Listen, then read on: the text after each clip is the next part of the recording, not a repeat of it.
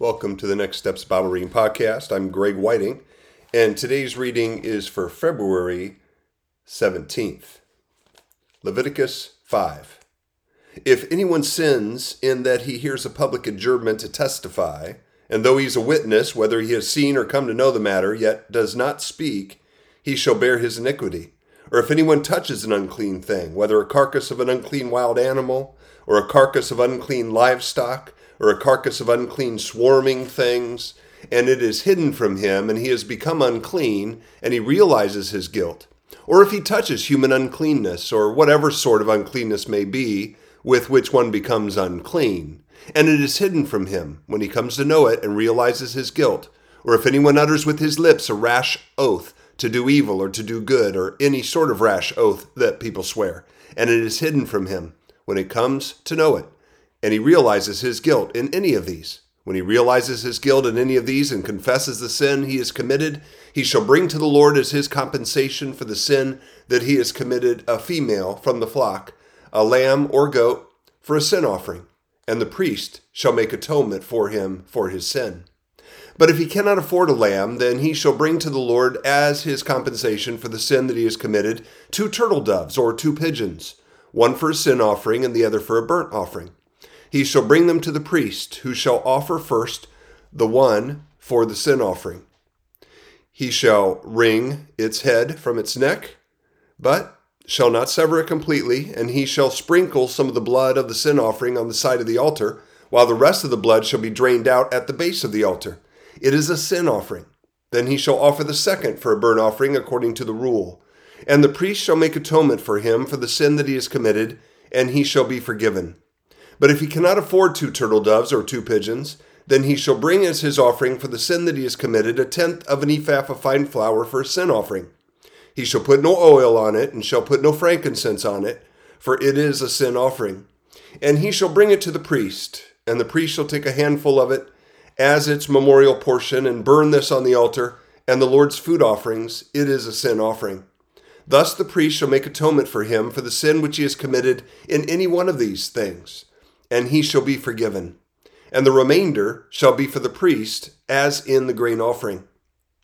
The Lord spoke to Moses, saying, If anyone commits a breach of faith and sins unintentionally in any of the holy things of the Lord, he shall bring to the Lord as his compensation a ram without blemish out of the flock, valued in silver shekels, according to the shekel of the sanctuary, for a guilt offering. He shall also make restitution for what he has done amiss in the holy thing, and shall add a fifth to it and give it to the priest. And the priest shall make atonement for him with the ram of the guilt offering, and he shall be forgiven.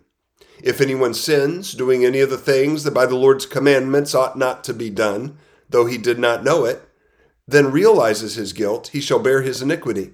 He shall bring to the priest a ram without blemish out of the flock, or its equivalent for a guilt offering, and the priest shall make atonement for him for the mistake that he made unintentionally, and he shall be forgiven. It is a guilt offering. He has indeed incurred guilt before the Lord. Chapter 6 The Lord spoke to Moses, saying, If anyone sins and commits a breach of faith against the Lord by deceiving his neighbor in a matter of deposit or security, or through robbery, or if he's oppressed his neighbor, or has found something lost and lied about it, swearing falsely, in any of all the things that people do and sin thereby, if he has sinned and has realized his guilt, and will restore what he took by robbery or by what he got by oppression, or the deposit that was committed to him, or the lost thing that he found, or anything about which he has sworn falsely, he shall restore it in full and shall add a fifth to it, and give it to him to whom it belongs on the day he realizes his guilt. And he shall bring to the priest as his compensation to the Lord a ram without blemish out of the flock, or its equivalent for a guilt offering. And the priest shall make atonement for him before the Lord and he shall be forgiven for any of the things that one may do and thereby become guilty. The Lord spoke to Moses, saying, Command Aaron and his sons, saying, This is the law of the burnt offering. The burnt offering shall be on the hearth of the altar all night until the morning, and the fire of the altar shall be kept burning on it. And the priest shall put on his linen garment and put his linen undergarment on his body, and he shall take up the ashes to which the fire has reduced the burnt offering on the altar and put them beside the altar. Then he shall take off his garments and put on the other garments and carry the ashes outside the camp to a clean place. The fire on the altar shall be kept burning on it, it shall not go out. The priest shall burn wood on it every morning, and he shall arrange the burnt offering on it, and shall burn on it the fat of the peace offerings. Fire shall be kept burning on the altar continually, it shall not go out. And this is the law of the grain offering. The sons of Aaron shall offer it before the Lord in front of the altar. And one shall take from it a handful of the fine flour of grain offering and its oil, and all the frankincense that is on the grain offering, and burn this as its memorial portion on the altar, a pleasing aroma to the Lord.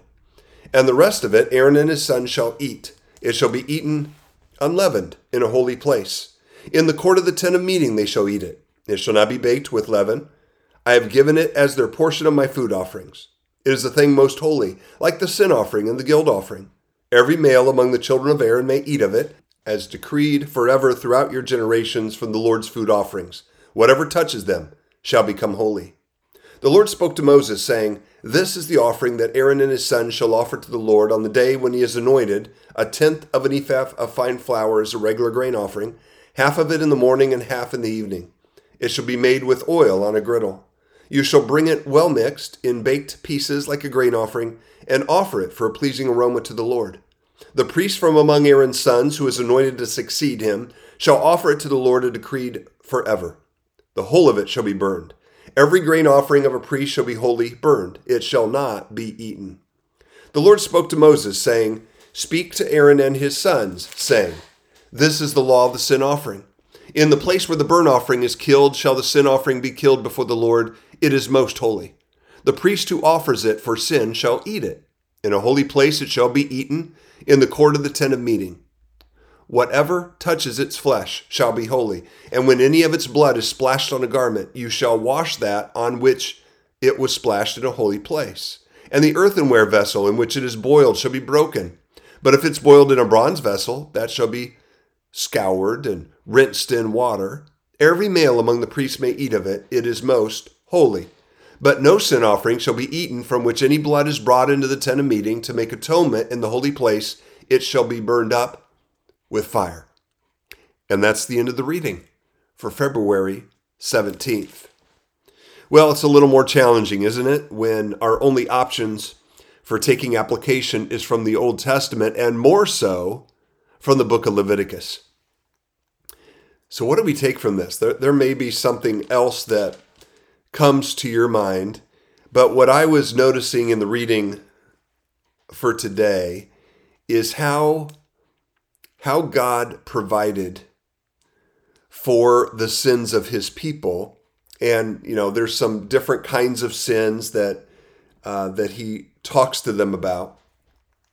But the fact that the different things that might happen, you know, he's talking about if you recognize that you have sinned in a certain way, you know, um, taken taken something from someone, done something to someone, you've you've sworn falsely, you, you've you've lied, and you realize it, which which is interesting because you know most people are going to just hide what they've done, and then uh, you know if they're found out, then they try to get away with it or try to get away with as least punishment as possible uh, or if they've done something to somebody else, typically they don't just realize it and then go take care of it.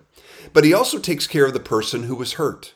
You know, if something was taken from them, uh, then they are to uh, restore it and add a fifth to it. So they're not only to give back what they have taken, the wrong they have done, but they're also then to take a fifth of whatever that is and add to it as a compensation. And so what I just noticed is very early on in the laws that God was laying down, He was providing um, not only for the sinner to have his guilt covered through the sacrificial system, but He was also considering the one who had been hurt and what the compensation might look like to try to restore that hurt to that person. God is a God who, yes, he he wants sin taken care of in the way that he says. And my application there is to confess any sins that I know about or any sins that God brings to my mind to make things right. If I have hurt somebody or taken something from someone, to, to give it back and even to give more.